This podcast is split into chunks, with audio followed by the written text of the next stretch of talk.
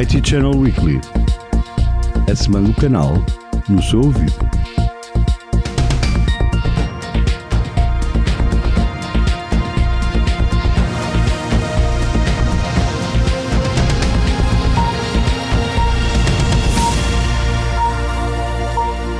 Ora viva, seja bem-vindo ao IT Channel Weekly.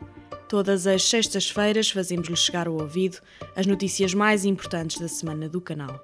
Pode subscrever o podcast nas plataformas do IT Channel e assinar a newsletter para não falhar nenhum episódio. E pelo sexto ano consecutivo, o IT Channel faz-lhe chegar o Top Channel, barómetro que mede o pulso ao mercado através dos resultados da distribuição organizados por volume de negócio. Apesar do shortage, a distribuição cresceu 12,3% acima da economia em 2020. Num ano marcado pela pandemia, confinamentos e escassez de produto, a distribuição registra um crescimento anual absoluto de 3,7%, face a uma economia que contraiu um recorde histórico de 8,96%.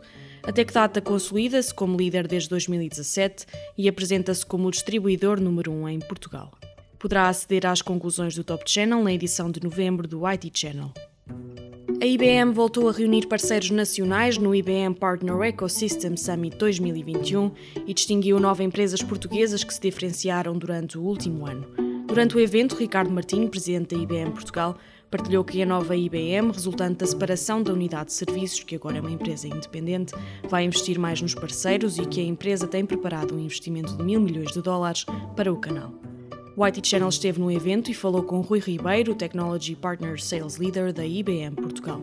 A IBM mudou e mudou de uma forma uh, bastante radical nesse aspecto e pôs uh, como motor de desenvolvimento uh, de negócio o, o, ecossistema de parceiros. Portanto, é fundamental a parceria que temos com eles e vamos ter para o ano um conjunto de programas e incentivos muito, muito interessantes para, para os nossos parceiros de negócio.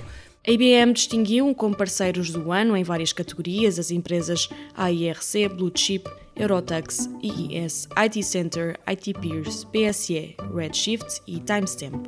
Falámos também com João Veiga, CEO da Timestamp, nomeada parceiro Cloud and Cognitive Fastest Growth. Um reconhecimento do nosso trabalho, do trabalho das nossas equipas, da aposta dos nossos clientes e é uma prova da, da vitalidade deste ecossistema IBM, é um ecossistema muito forte uh, onde a Timestamp está muito envolvida e, e, e temos grandes expectativas de futuro.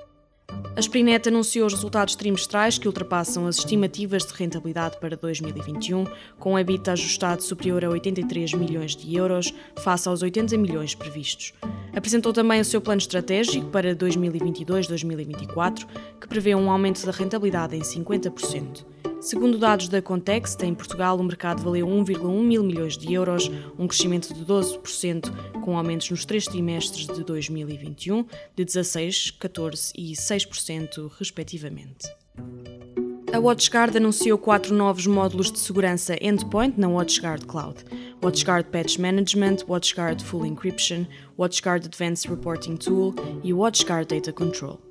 Esta integração fortalece a plataforma de segurança unificada da WatchGuard e dá aos fornecedores e clientes acesso centralizado a todas as soluções de endpoint da WatchGuard, com a possibilidade de adicionar camadas de serviços de segurança, como a segurança de rede, MFA e o Wi-Fi seguro. A Schneider Electric acaba de lançar o EcoStructure Specification em Portugal, ferramenta direcionada para a engenharia. O software online ajuda os profissionais a criar memórias descritivas técnicas dos projetos e é de acesso gratuito. A ferramenta está disponível no portal de parceiros da Schneider Electric e foi desenhada para facilitar o processo de criar, editar e completar projetos, ajudando os utilizadores a criar documentos técnicos para cada projeto de forma simples, unificando produtos, soluções e regulamentações que se aplicam a cada país sem necessidade de recorrer a diferentes utilizadores. Numa discussão ampla sobre as tendências macroeconómicas do mercado de IT na EMEA durante o IT Symposium XPO-EMEA, os analistas da Gartner anunciaram que os gastos com IT na região deverão chegar a 1,3 bilhões de dólares em 2022, um aumento de 4,7 face a 2021. Estima-se também que a taxa de crescimento para 2022 seja mais lenta do que em 2021, ano em que se prevê um crescimento de 6,3%. Termina assim o primeiro episódio do IT Channel Weekly. Relembro que não se esqueça de assinar a newsletter e subscrever o podcast nas plataformas do IT Channel. Tenha um bom fim de semana, até à próxima.